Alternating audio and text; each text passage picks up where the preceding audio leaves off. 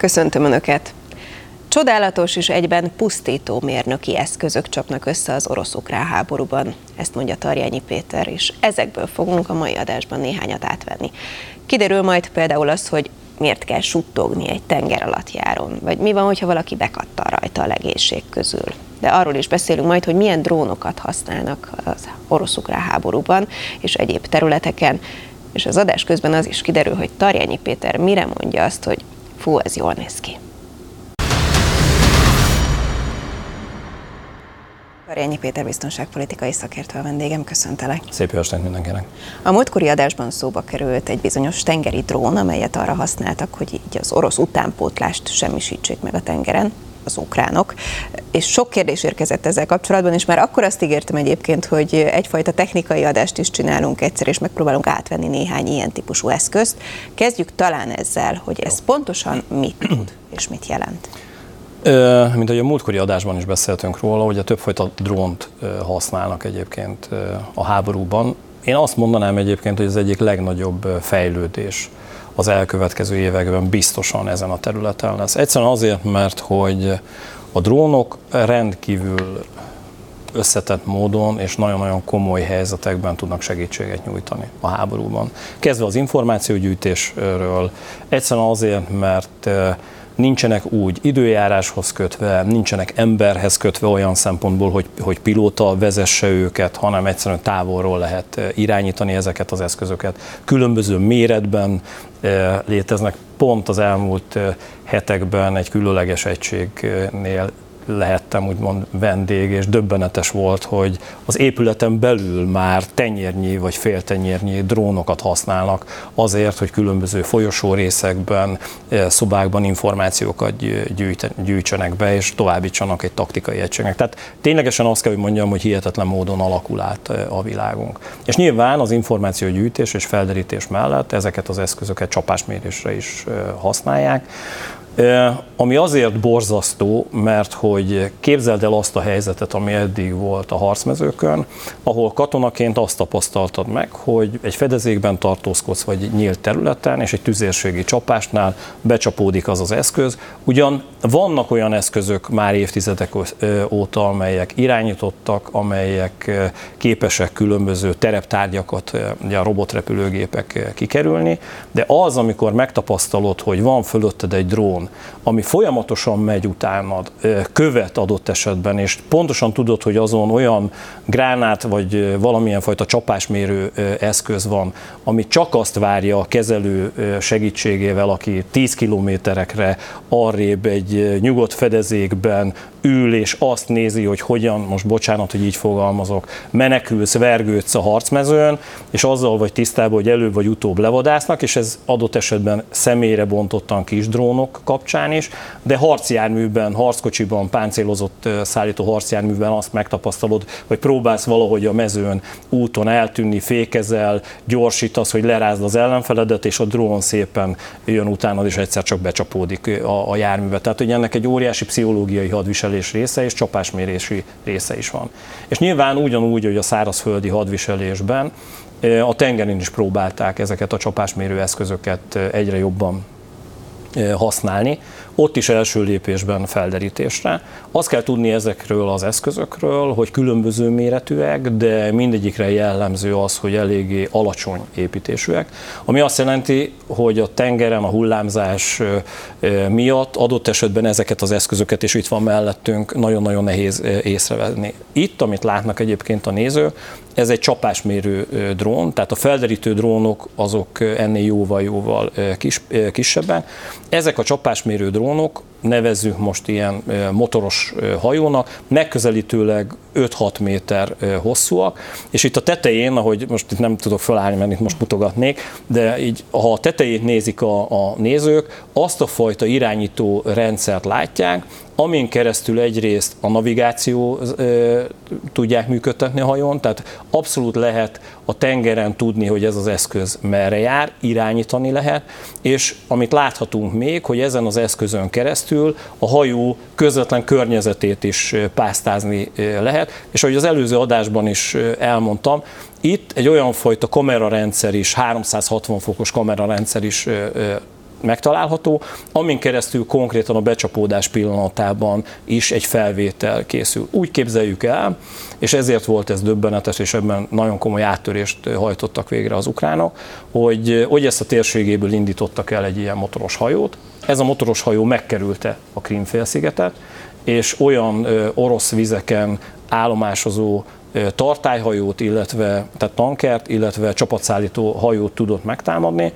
5-600 kilométer megtétele után úgy, hogy egyébként a tengeren megközelítőleg ilyen 50 és 70 km per órás sebességgel ment, hogy a hajó testében eközben 400 és 500 kilónyi robbanóanyagot is szállított magával. Ami nagyon érdekes még, hogy az orr részen, hogyha nézik a nézők, ott ugye két ilyen fehér gümőt lehet látni, ez tulajdonképpen a csapógyújtó, magyarán egyszerűen úgy kell elképzelnünk ezt az egész eszközt, hogy neki kell vezetni a, a csónakot, vagy a motoros hajót a, a tartályhajó, vagy csapatszállító, vagy bármilyen hadihajó oldalának, és amikor ez érintkezik, akkor ez a csapógyújtó berobbantja azt a 400-500 kg-os robbanóanyagot. És még annyit tudnunk kell, hogy nagyon komolyan repülés technológiáit olyan szempontból használják ezeknél a drónoknál, hogy nyilván ezeknek az eszközöknek a detektálása, felderítése nagyon-nagyon fontos. Olyan szinten történik az elektronikus hadviselés, tehát két irányt kell látnunk, az egyik az elektronikus hadviselés iránya, amikor megpróbálják zavarni azt a fajta kommunikációt, amiben te 5-600 kilométeren keresztül irányítod ezt a hajót. Ha sikerül megakadályozni azt, hogy te kommunikálni tudj messziről, tehát a, a a szárazföldről Vezéreld, így van, vezérelni tud, akkor ez a hajó elkezd céltalanul ö, ö, mozogni, és adott esetben elkerüli ö, a célpontját. A másik ö, felderítési, detektálási tevékenység az a fajta ö, radaros, lokátoros technológia, ez mind a szárazföldi légi drónokra igaz, mint pedig a tengeri drónokra, amiken keresztül megpróbálják detektálni ezeknek az eszközöknek a, a mozgását. Ez két dolog miatt nehéz. Egyrészt azért, mert piszkosul gyorsan mozognak a tengeren, és alacsony az építésük. Másrészt a tetején lehet látni ezeket a, a recéket, Igazán az elmúlt évtizedekben például az F-22-es Raptor vadászbombázón lehetett látni, hogy ilyen nagyon ilyen futurisztikus kinézete van annak a, a vadászbombázónak. Arra jöttek rá mérnökök sok tíz évvel ezelőtt, hogy a különböző technológiák és ilyen repülőeszközöknek, hajóeszközöknek a kialakításával igenis a lokátor radarjeleket, tehát amit rálő, az a bizonyos, most rálő, tehát idézőjelbe, tehát hogy uh-huh. megcélozza, és az a radar hullám végig terjed és visszaverődik arról az eszközről. Ha különböző módon döntik ezeket a, a kialakításokat, tehát a hajótest kialakítását, a repülőgéptest kialakítását, akkor sokkal-sokkal kisebb, vagy sokkal-sokkal nagyobb jelet ver vissza adott esetben az, a, az az eszköz. És azzal, hogy ilyen döntéseket, tehát például a tetején ez a recézés van, ezzel egyrészt a hullámverésben is stabilabban tud mozogni ez a hajó, másrészt sokkal-sokkal kisebb radarjelet ver vissza, ami azt jelenti, hogy mondjuk egy ilyen kialakítással egy lokátorkezelő nem azt látja, hogy egy 5-6 méteres eszköz mozog a tengeren, hanem annak mondjuk a felét, vagy egy ö, negyedét, tehát mondjuk egy egy másfél méteres valamit lát, amit abszolút halként, egy delfinként tud ö, beazonosítani. Tehát egy erre is odafigyeltek. Ez egy csodálatos mérnöki teljesítmény, és borzasztó mérnöki teljesítmény, mert hogy a pusztítás szolgálatába áll. Sajnos azt kell, hogy mondjam, hogy ezek az eszközök egyre nagyobb számban vesznek részt a háborúban, egyre kifinomultabb technológiát látunk, tehát az, hogy egy ilyen 5-600 kilométeres utat megtegyen, ezt nyilván egy torpedó erre nem képes, és ezt egy ember irányítja úgy, hogy nem kell, hogy benne üljön. Ez körülbelül az elmúlt 3-5 év fejlesztése, és különösen az elmúlt egy év nagyon komoly fejlesztése. Elképzelni nem tudom, Anikó, hogy az elkövetkező 15-20 évben hova fognak eljutni ezzel a technológiával és ilyenfajta eszközökkel, felderítésben, illetve a pusztításban. Én pont kérdeztem volna, hogy a másik oldalon nem fejlődik ugyanilyen gyorsan? Tehát nem maga a felderítés, igen, a, a radar berendezések, a, a pontosabb bemérés. Dehogy nem. Ez ugyanaz, mint most, bocsánat, egy egyszerű példát fogok hozni, mint a vírus írók és a vírus írtók közötti küzdelem. Tehát nyilvánvalóan a támadó technológiákkal szemben védelmi technológiákat is fejlesztenek Kétségtelen tény, és ezt egyébként az ukrán hírszerzés és az ukrán hadsereg is elismeri, hogy például az elektronikai hadviselésben a zavaró berendezések tekintetében messze-messze az ukrán haderő felett teljesít Oroszország. Napi szinten itt döbbenetes számok vannak, amiknek egyébként nem hiszek, tehát itt eh, voltak olyan hírek, ahol arról szóltak a, a híradások, hogy ilyen több ezer darab drónt veszít el, de nyilván kisebb drónokat e, e, Ukrajna ebben a háborúban. Én azt gondolom, hogy ez túlzás, de Napi szinten az elektronika hadviselésben a zavaró berendezések tekintetében például ilyen százas nagyságrendben veszít drónokat Ukrajna, amelyeknek egy része fölött átveszi az uralmat Oroszország, tehát ez egy külön irány, tehát amikor nem csak zavarod a kommunikációt, hanem át is veszed az irányítást, tehát feltöröd azt a kommunikációt, és átveszed az irányítást a repülőeszköz fölött. Ez történt például a 2000-es, 2010-11 környékén az Egyesült Államok egyik ilyen felderítő, elég korszerű felderítő drónjával, ami fölött elvesztette az uralmát az Egyesült Államok az ő kommunikációjuk szerint műszaki meghibásodás történt, és leesett az a, az a drón, és annak darabjait találták meg az irániak. Ehhez képest egyébként a valóság az, az eddigi információk azt mutatják, hogy egyszerűen ez a drón leszállt egy iráni repülőtéren, katonai repülőbázison, ez pedig úgy történt, hogy valamilyen úton, módon Irán légterében hírszerzést folytató kém robotrepülőgép, amerikai kém robotrepülőgép fölött átvették az irányítást, és nagyon képesek voltak leszállítani, ami azért volt érdekes Irán számára, mert azok a drónok, amelyeket egyébként a háborúban látunk, a nagyméretű támadó robbanóanyaggal teli drónjainak, drónjainknak egy részét, amit Oroszország Irántól kapott, pontosan ennek az amerikai drónnak a lekoppintásával tudott előállítani tíz év alatt Irán, és ezek az eszközök így jelentek meg. Tehát elég egyetlen egyszer egy hiba, hogy egy nagyon kényes technológiát megszerezzen adott esetben az ellenfél. És igen, igazad van abban, hogy nagyon komolyan mennek a fejlesztések. Ennek is több iránya van. Vannak olyan, most csak néhány példát hadd mondjak, vannak olyan technológiák, amelyek olyan fajta festékanyagokat tartalmaznak, amely festékanyagok egészen más módon verik vissza a radarhullámokat, vagy egyáltalán nem velik vissza, hanem elnyelik. Ez elsősorban, és ezt nevezik így gyűjtő néven, és megint elnézést kérek, mert itt nagyon sokszor egyszerűsítek, hogy a nézők értsék, mert a szakmában nek számtalan szakkifejezése van, tehát ez a lopakodó technológia, amikor egy repülőgép, vagy valamilyen fajta robotrepülőgép, támadó eszköz olyan vegyi anyagokkal van bevonva, ami nem visszaveri, hanem elnyeli a radar hullámokat, és ezen keresztül lesz így láthatatlan, tehát hogy a radareszközök számára láthatatlan, és ha ezt a kettőt vegyítjük, tehát magyarán van egy olyan fajta vegyi technológia, festés, most nevezzük így, és egy olyan fajta aerodinamikai kialakítás, ami sokkal-sokkal kisebb radarképet mutat, akkor adott esetben több tíz vagy több száz kilométeres távolságban egy radarkezelő egyszerűen nem látja azt a, az eszközt, és ez nagyon-nagyon fontos például a, a vadászgépek, vadászbombázók tekintetében egy csapásmérésnél, de ugyanígy igaz egyébként különböző robotrepülőgépekre is. Hallgatva téged azt gondolnám, hogy a jövő, vagy a nagyon közeljövő legfontosabb biztonságpolitikai kihívása az valójában a hackerek lesznek?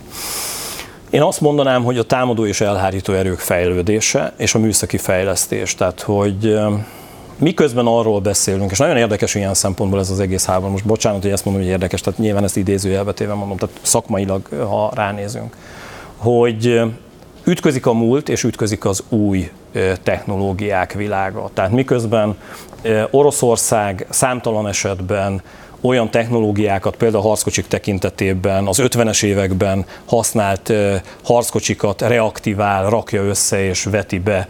És itt ez tulajdonképpen nem szól másról, mint a régi tömeghadseregek, tömegtechnológiák bevetése a korszerű technológiák ellen, hogy milyen irányba indul el a, a háború világa. Hogy igen, és, és egyre inkább az látszódik, hogy, hogy nem, tehát a tömeg, a nagy tömegben bevetett eszközök, tömegtechnológiák, az olcsó, de, de egyébként nagyon könnyen megsemmisíthető technológiákkal szemben egyre inkább teret nyer ez a precíziós csapás világa, amiben egy-egy logisztikai központ, egy-egy parancsnoki harcállás, egy vezető, egy hadihajó elsüllyesztése magasabb eredményt hoz, mint adott esetben, hogyha ilyen régebbi technológiákat tömegesen bevetnek, és azokat pusztítja el ugyancsak ilyenfajta tömegtechnológiákkal a másik oldal. Igazán most azt láthatjuk, hogy vegyesen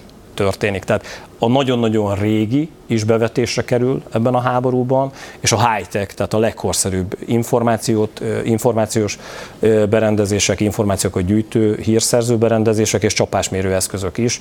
Hadd mondjam, hogy robotrepülőgépek tekintetében ténylegesen gyűlöli Oroszország a britek által átadott robotrepülőgépeket, amelyek segítségével 200-250 kilométeres távolságról képes csapást mérni Ukrajna úgy, hogy és ez tényleg elképzelhetetlen, de igaz, hogy mondjuk egy robotrepülőgéppel egy ablakon belőnek és, és csapást mérnek, és megsemmisítik az ott lévő harcálláspontot. Háborúhoz kapcsolódó hír volt az is, hogy Csehország F-16-os szimulátorokat ad Ukrajnának. Ezzel gondolom a kiképzést egyszerűsítenék, hiszen sokszor beszéltünk arról, hogy őket egyébként nyugati országokban próbálják kiképezni. De magukról az F-16-osokról még nem beszéltünk, hogy egyébként ezek mennyire számítanak korszerűnek, vagy ebben a háborúban, ebben a múlt jelen-jövő technológiai háborújában ezek az eszközök hol helyezkednek el, és mekkora segítség ez a nyugat részéről Ukrajnának? Mindenképpen segítség, és minden segítség Ukrajna számára. Tehát Ukrajna hadereje mm, nagyon-nagyon komoly korszerűsítésen ment át az utóbbi egy évben, és nem csak azzal egyébként, és ezt mindig kiemelném, hogy korszerű technológiákat kapnak, hanem egyszerűen a korszerű technológiák kezelését is el kell sajátítanunk, saj, sajátítaniuk, ami óriási tudásbázist jelent. És ami egyébként megint csak nem elhanyagolható az, hogy ők nem szimulátorokban gyakorolnak csak, hanem konkrétan a kiképzés után a harcmezőn tesztelik ezeket az eszközöket, és ebben azért vannak meglepetések. Tehát vannak olyan eszközök, amelyek a nyugat által átadásra kerültek, és egyszerűen elvéreznek. Ilyenek például a francia páncélos vadász AMX harckocsik, amik egyébként valójában nem harckocsik, de egyszerűen tényleg nem használják őket az ukránok, mert jó eséllyel, aki abban beülve harcmezőre megy, meghal az ellenfél legegyszerűbb csapásától is. És hát ebben a fejlesztési sorrendben nagyon-nagyon fontos, hogy Ukrajna folyamatosan kért a nyugattól, és egyébként nagyon érdekes, hogy erről mi is beszéltünk, hogy volt egy ilyen furcsa ilyen táncrendje ennek az egész kommunikációnak. Egyik oldalról kért valamit Ukrajna, amire a nyugat azt mondta, hogy nem, vagy nem úgy, vagy csak a felét, vagy aztán utána mindig átadta a nyugat ezeket az eszközöket valamilyen fajta idő elteltével, és így jutottunk el egyébként az F-16-osokhoz is. Az F-16-osok kapcsán, ugye itt egy szimulátorrendszert látunk, megint csak nagyon fontos a kiképzés. Tehát kaphatsz egy korszerű harckocsit, kaphatsz egy korszerű lövészpáncélost, de egy ilyen vadászrepülőgép, vadászbombázónak a vezetését elsajátítani, és nem csak hogy vezetni, hiszen itt pilótákról beszélünk, akik egyébként már repültek orosz technológián, de korszerű nyugati technológiát elsajátítani, ami egyébként teljes egészében más. Ez egy óriási tanulási folyamat, ami azért kritikus, mert hogy ezek az eszközök hihetetlen módon drágák is. És itt megint csak szeretnék eloszlatni egy tévhitet. Ugyanúgy, mint a Leopard harckocsik tekintetében, ugye első pillanatok kezdve mondtam, hogy önmagában, hogy egy korszerű eszközt kap Ukrajna hadserege az Egyesült Államoktól, vagy az Európai Uniótól, NATO-tól, Németországtól, az nem jelenti azt, hogy ezeket az eszközöket nem lehet megsemmisíteni. És ezeknek az eszközöknek egy jó része egyébként meg is semmisült. Tehát például az amerikai Bradley lövészpáncélosoknak közel 50%-át elveszítette már Ukrajna. Egy ilyen F-16-os vadászrepülőgép, vadászbombázó, gyönyörű egyébként, itt a repülőgép szerelő vénám előjön ugye az a szakmám. Igen, látom, hogy csillog a szemed, ahogy ránéz. Tehát egy gyönyörű repülőgép nem egy típusról beszélünk. Tehát van egy gyűjtő típus, ez az F-16, de ennek számtalan változata van, hiszen ezeknek, a, vagy ennek a repülőgép családnak a változatai a 70-es évek óta repülnek. Nem mindegy egyébként, hogy Ukrajna melyik fajtát kapja, melyik, melyik géptípust. Egyébként ötödik generációs, tehát a legkorszerűbb technológia nincs az F-16-osokban. A legkorszerűbb F-16-os generáció a negyedik generáció, ami ami egyébként nagyon komoly támadási és védelmi lehetőségrendszert biztosít Ukrajnának, elsősorban a saját légvédelmük tekintetében, másodrészben pedig konkrét olyan támogató csapások végrehajtásában az orosz haderő irányába, amiben most egyébként, és pontosan ez az egyik ok, ami miatt Ukrajna támadása nem olyan szinten megy, és bizonyos területeken elakadt, hogy az orosz vadászrepülőgépek és vadászbombázók tulajdonképpen simán tudják támadni az ukrán haderőt. Ezen szeretnének ezekkel az eszközökkel változtatni az ukránok. Hozzáteszem, és itt jön a, a másik fontos gondolat, hogy itt egy emberről beszélünk, egy olyan emberről, aki kiképzett, aki ismeri ezt a technológiát, és több tízmillió dolláros eszközzel repül. Egy ilyen eszköznek az elvesztése nagyon komoly érvágás, és nem annyira egyszerű egyébként pótolni, mint amit adott esetben harcjárműveknél, harckocsinknál vagy lövészpáncélosoknál látunk. Ezért van az, hogy összeállt egy vadászgép koalíció, amelyiknek az egyik fő, fő üzenete egyrészt maga a képzés, aminek első lépésében ilyen szimulátorokon keresztül, amit te eh, mondtál, már Ukrajnában elkezdődik a kiképzés, és ezt tényleg ne úgy képzeljék el a nézők, hogy mint otthon a gyerek beül a Playstation elé és elkezdi nyomkodni, hanem itt már eh, kiképzett eh, amerikai és NATO pilóták ülnek ott és adják át a tudást, tehát oktatók adják át a tudást, pontosan azért, hogy egyébként Romániában, Dániában és az Egyesült Államok repülőterein, katonai bázisain már úgy jelenjenek meg az ukrán pilóták, hogy tulajdonképpen rögtön be tudnak ülni a repülőgépbe egy oktatóval, és oktatógépen, ugye az oktatógép azért érdekes, ezt röviden hadd mondjam el, mert hogy nem egyedül ül benne a pilóta, ugyanúgy, mint hogyha kocsit vezetsz, csak nem mellette, hanem a háta mögött ül az oktató, és így repülnek, tehát ezen keresztül képesek elsajátítani ilyen gépeknek a vezetését. Igen, látjuk magunk előtt szerintem, hogy van rajta egy T betű. Igen. Innen folytatjuk egy rövid szünet után. Az imént átvettük azt, hogy az ukránoknak milyen vadászgépük van, vagy lesz, vagy lesz, lehetséges, lesz, igen. igen, vagy mire gyakorolnak. Mi van az orosz oldalon, mindenképp ezt is mondjuk el. Ott milyen típusú vadászgépek vannak, és mennyire vannak pariban egymással, ha lehet így fogalmazni?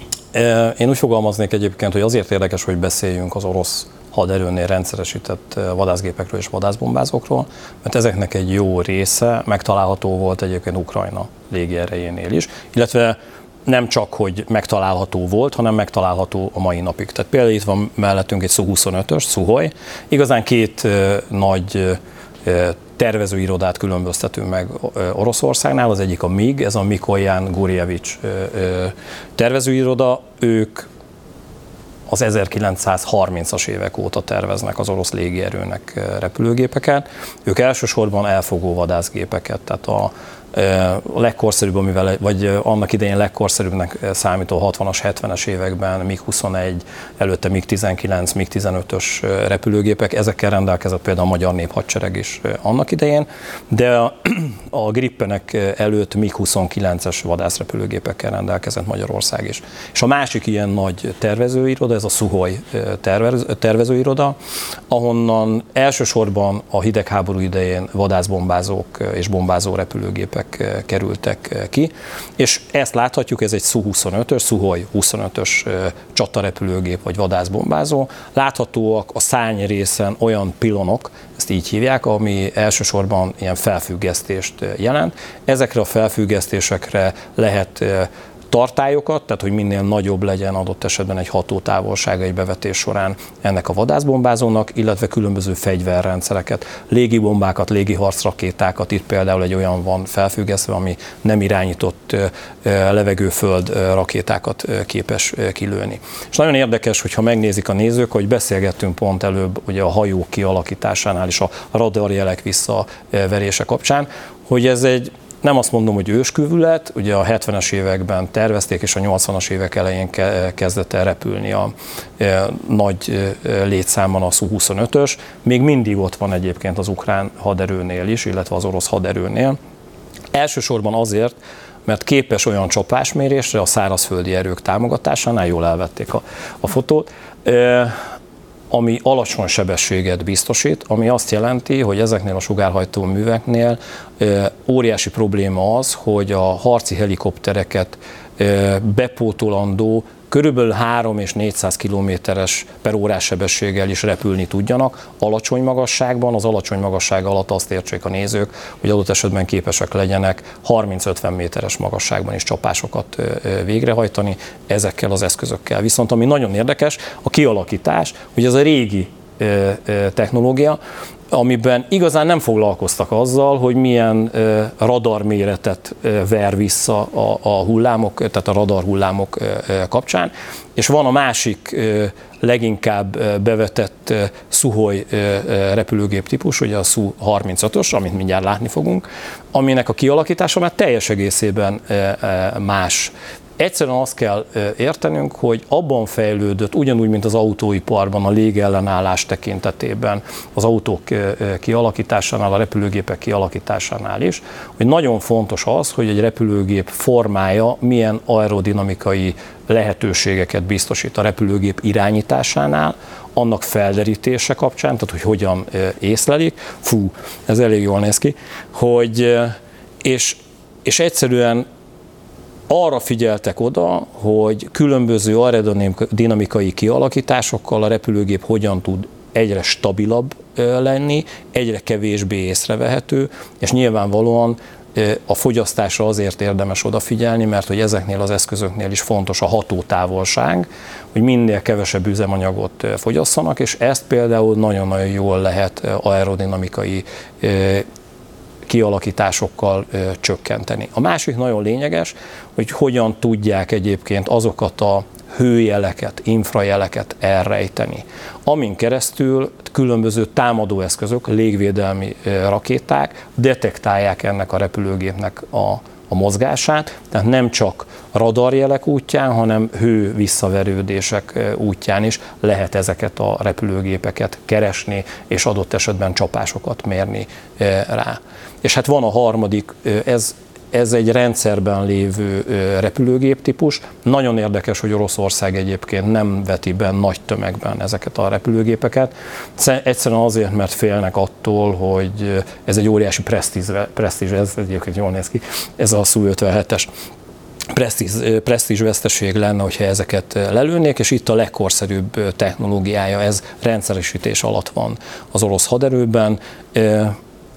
Ezeket például egyáltalán nem engedik a frontvonalra, az ukrán frontvonalra az oroszok, hanem orosz területről, tehát teljesen távol a frontvonaltól repülnek, és onnan indítanak csapást, ami azért érdekes, és itt jön, hogy például mi a különbség egy negyedik generációs és egy ötödik generációs eszköz között. A Su-35-ös az egy negyedik generációs vadászrepülőgép és vadászbombázó, azt gondolom, hogy abszolút méltó ellenfel egy F-16-osnak, sőt, bizonyos szempontból sokkal jobb, mint az F-16-os és mondjuk a fegyverrendszerei tekintetében 30-50 kilométeres távolságot képes áthidalni.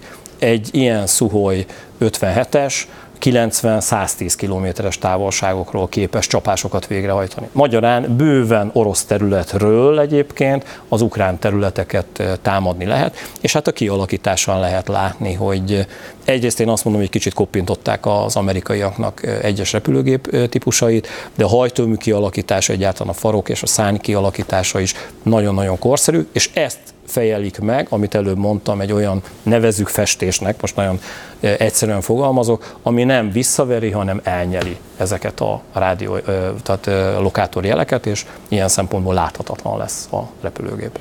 Találtam még egy hírt a vadászgépekhez kapcsolódóan, amit szintén én nem értek, lehet, hogy sokan nem, hogy hajla, vagy képesek ezek az orosz vadászgépek infracsapdát szórni. Ez mit jelent pont? Ne, nem csak az... Szíria környékén volt a napokban ez a hír, hogy amerikai drónra szórtak infracsapdát. Azért szóltak arra a drónra, mert uh, igazán a, tehát az a drón nem akart velük semmit csinálni, csak a drón működését lehet ellehetetleníteni.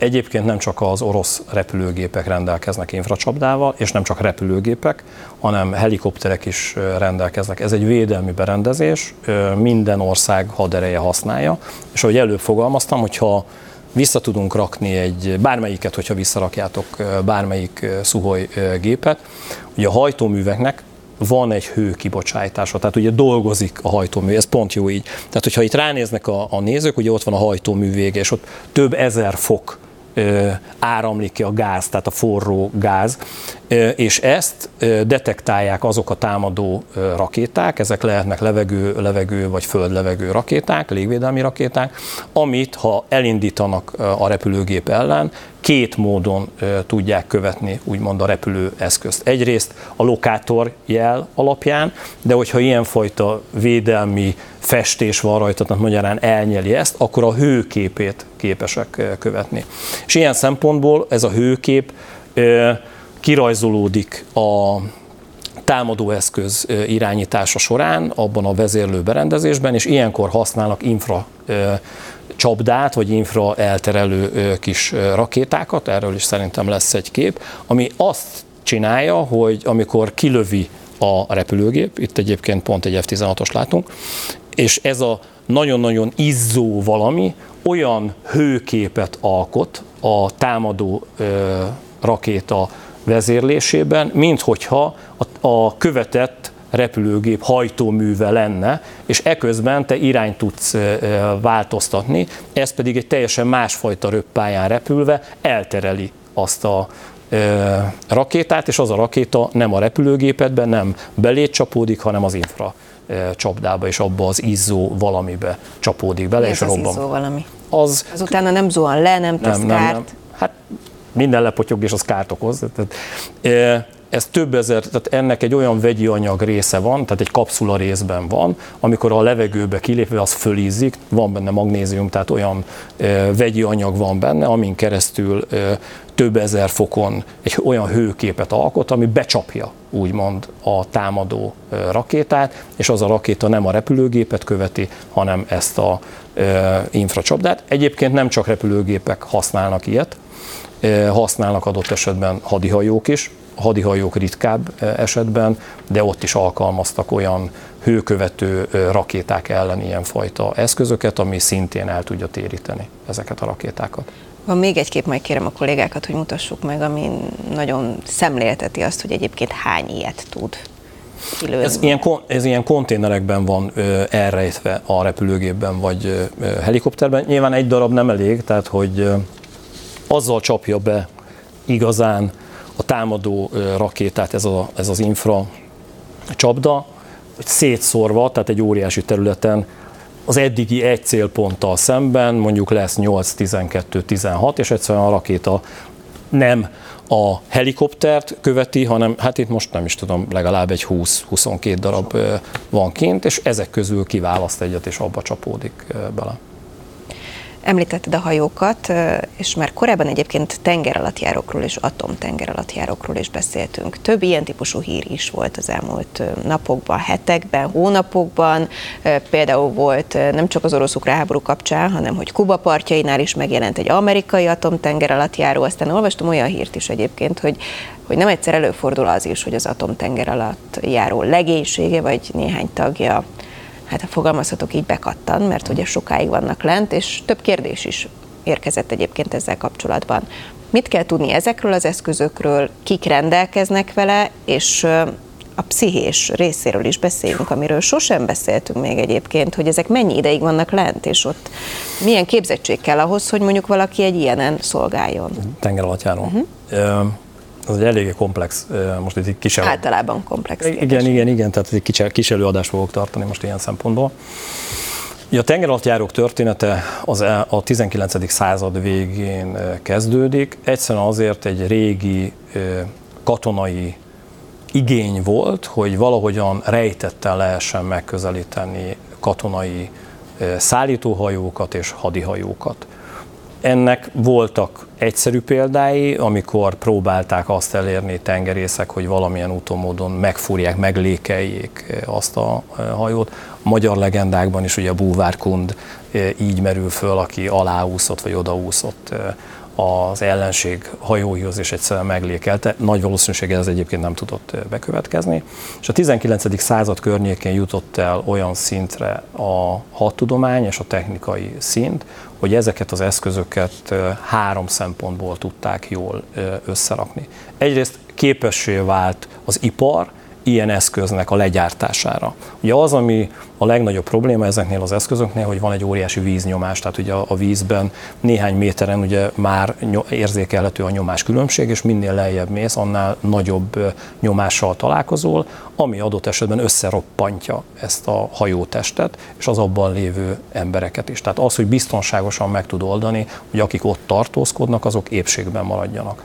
Ehhez kapcsolódott a hajtás, hogy hogyan oldod meg, hogy a víz tetején és a víz alatt is működni legyen képes ez a hajó.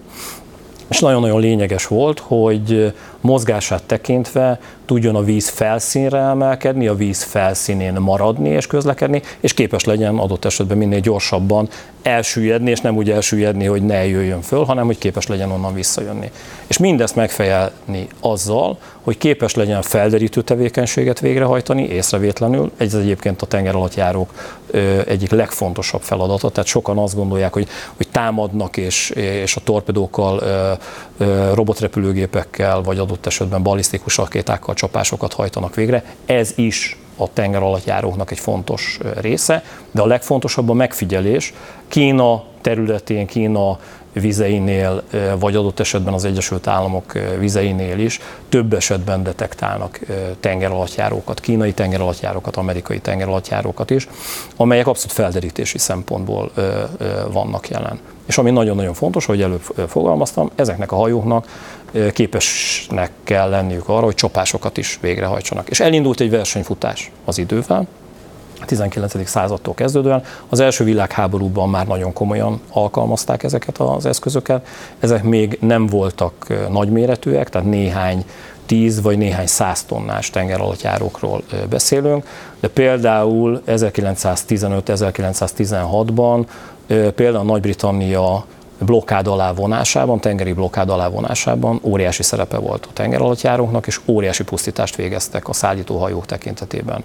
Ez a második világháborúban csúcsosodott ki, és a második világháborút követően igazán három nagy ö, típust ö, különböztetünk ma meg. Egyrészt vannak a vadásztengeralattjárók, amelyeknek partmenti védelmi feladataik vannak, illetve olyan felderítő tevékenységet és, és támadó tevékenységet hajtanak végre, a ellenséges országok és ellenséges hajók és ellenséges tengeralattjárók ellen, amiben kisebb tömeggel, ezeknek a legnagyobb mérete általában ilyen 1500-2000 tonna, a legkisebb mérete az ilyen 2-300 tonna, ezek elsősorban partvédelemre alkalmasak és ezek között hajtás szempontjából megkülönböztetünk dízel elektromos, illetve atomtengeralattjáró meghajtást. És vannak a nagyobb méretű tengeralattjárók, ezekben két kategória van, az egyik a hadászati atom, vagy a hadászati tengeralattjáró. Ezt úgy képzeld el, hogy például az orosz típusnál van olyan atomtengeralattjáró, amelyik 24-36 ilyen balisztikus rakétát képes szállítani, balisztikus rakétánként 8-10 darab atomtöltettel. Ami azt jelenti, hogy egy ilyen atomtenger alatt járó, egy ilyen balisztikus rakétákat vívő atomtenger alatt járó képes egy háborút egyedül megvívni, és képes mondjuk egy Ukrajna méretű országot egymaga elpusztítani. Egy ilyet látunk, ez az Ohio osztály egyébként, igen. Nagyon érdekes, hogy meghajtás szempontjából van egy óriási különbség. A nagyhatalmak, például az Egyesült Államoknál már nem találsz olyan tengeralattjárót, amelyiknek nincsen atommmeghajtása. A meghajtás azért lényeges, mert a meghajtáson keresztül van az a probléma, amit te föltettél kérdésként, hogy az atommeghajtású tengeralattjáró tulajdonképpen bármeddig képes a tenger alatt tartózkodni, ami egy óriási lehetőség. Most gondold el, ez a hidegháború alatt volt pont borzasztó, hogy mondjuk egy orosz atomtenger alattjáró a Jeges-tenger térségében elmerült, és onnantól kezdve, hogyha nem tudták detektálni, akkor a bolygó bármelyik részén felbukkanhatott, és víz alatt volt képes addig megtenni az utat, hiszen az atomtenger alatt járon keresztül a belső keringetés, levegőellátás minden biztosított. Befejezte. Nem, kérdésem van ehhez kapcsolódóan, nyilván civil kérdésem. Egyrészt nem tudom, hogy te jártál-e tenger alatt nem. járon. Én, De, ez a bocsánat, jártam, jártam. Mennyire ijesztő egy ilyen egyébként? Kell-e ehhez speciális kiképzés? Tehát ahogy mondjuk a vadászgépeknél nyilván átbeszéltük, Persze. hogy ilyen szimulátor meg olyan, nem tudom, én azt feltételezném, de mondom, ez a civil kérdésem, hogy ahhoz, hogy valaki heteket, vagy akár hónapokat, és akkor itt van az összetett kérdésem másik fele, töltsön lent, gondolom, hogy kell valamilyen speciális, nem tudom, pszichés kondíció is, és hogy milyen gyorsan haladnak, igen, tehát hogy Jó. itt mennyit tud lent lenni. Működő tengeralattjáron nem jártam, olyan tengeralattjáron jártam, második világháborús tengeralattjáron, Németországban, Kielben, ahol tényleg az ember a második világháborús méreteket tapasztalta meg. Egy tenger hihetetlenül szűk a hely, nyilván nagyon sokat változott ebben is a, a technológia. Egyszerűen azért, mert ahogy az atom meghajtás kapcsán beszéltük, hónapokat képesek eltölteni a víz alatt, amihez kapcsolódóan biztosítani kell azoknak az embereknek azt a fajta pszichés ráhangolódást, pihenést, egyáltalán kikapcsolódást, hogy ahogy te fogalmaztál, ne kattanjanak be. Például a nagy ballisztikus rakétákat vívő tengeralattjárókon, orosz oldalon volt medence. A második világ, igen, nem, tehát ne nagy medencét képzeljenek. Igen, tehát nem, nem, az, nem, nem, nem, nem, is nem, tehát nem egy ilyen 50 méteres feszített sportmedencére gondolok, hanem néhány méteres medencére, szabadidő központ, tehát lehetett edzeni, de azt kell megértenünk, hogy ezeknél a hajóknál ezek persze kényelmi funkciók, de a víz alatt a legnehezebb nem is az, hogy szűk helyen vagy, hanem az, hogy egy olyan világban kell működniük, ahol mindennek csendesen kell működnie. Tehát például nem csak rádiócsendről beszélünk, amikor nem kommunikál egy hajó egy másik hajóval. Hanem suttogtok. Hanem suttognak. Tényleg? Igen, nem viccelek. Egyszerűen azért, mert olyan felderítő szonár berendezésekkel rendelkeznek most már a nagyhatalmak, amiken keresztül egy lejtett eszköz, és ez nem film élmény, ez ténylegesen így van, egy ilyen csengő-bongó hang ad egy olyan jelet, amit képesek érzékeny szonárok detektálni. Tehát egy felderítő tevékenységnél, mondjuk egy amerikai tengeralattjáró Kína partjainál néma csendben kell, hogy működjön, olyan ruházatban, olyan ne ilyen mamuszba képzeljék el a matrózokat, de majd, hogy nem. Tehát, hogy úgy van kialakítva a ruházatuk is, hogy, hogy ne akadjanak be, ne kopogjon sehol sem a cipőjük. És ez a pszichés rész, a felkészítés, irányítási rész, és az, hogy ezek az eszközök csapások mérésére legyenek képesek, óriási technikai tudást jelent. Tehát az, amit egyébként mondtál előbb a repülőgép szimulátorok kapcsán, tengeralattjáró szimulátorok is vannak, tehát ugyanúgy az oktatásban az ilyen szimulációs berendezések benne vannak, és ezeknél az eszközöknél képesnek kell lenni ennél a hajónál a legénység a katonai feladatokat végrehajtani, tehát hírszerzés, csapásmérés, képesnek kell lenniük arra, hogy működjenek, képesnek kell lenniük arra, hogy a működés során a legegyszerűbb, tehát a főzés, mosás, tehát hogy minden megtörténjen a, a hajón, és képesnek kell lenniük arra, hogy egy-egy misszió kapcsán adott esetben hónapokat így eltöltsenek a víz alatt. Mi van akkor, vagy mi történik akkor, hogyha valaki viszont nem bírja ezt? Nem lehet egyszer csak gondolom egy bevetés közben feljönni. Ez így van, erre megvan. Tehát ezeken erre van az... protokoll? Van, hogyne, persze. Tehát ezeken a... benyugtatózni? Hát leginkább ez. Tehát, jó esetben. Hát jó esetben kidobni nem dobják ki, tehát, hogy, tehát ezt ne, ne így képzeljük, de, de igenis van a hajón, mindegyik hajón olyan kiképzett orvos, aki ilyen helyzetben próbálja ezeket az embereket valahogyan elkülöníteni és lenyugtatni. Régebben egyébként az orosz vagy szovjet tengeralattjárókon rendszeresítve voltak ilyen kényszerzubbonyok, tehát hogy, hogyha így valaki megkattan, akkor ténylegesen el tudják különíteni a, a, a többiektől, de egyébként olyan szintű képzés van pszichológiai szempontból, felkészítés, ami miatt egyébként, akár hiszed, akár nem, elenyésző számban fordul ö, ilyen elő. nagyon komolyan erre odafigyelnek a tengeralattjáron, és az emberek is egymásra odafigyelnek, ez egy teljes egészében más közösség. Tehát mélységet tekintve míg a, az 1900 vagy az 1800-as években ilyen egy-két néhány méteres mélységről beszélünk, a második világ, vagy az első világháború tekintetében néhány tíz méteres mélységről beszélünk, a második világháborúban a csúcsmélység az ilyen 150-200 méter, a ma világában 6-800 méteres mélységben lehetnek ilyen tengeralattjárók, néma csendben. Egy egészen másfajta, tehát fel se foghatjuk, hogy ott mi történik, és hogy milyen fajta képzést kell mindegyik nagyhatalomnak biztosítani a haditengerészei számára. Volt még egy eszköz, amelyet az orosz-ukrán háború kapcsán emlegettünk korábban, pár percünk maradt, úgyhogy erről is mindenképp beszéljünk. Szó volt arról, hogy az ukránok szeretnék megszerezni a vaskupolát, ugye.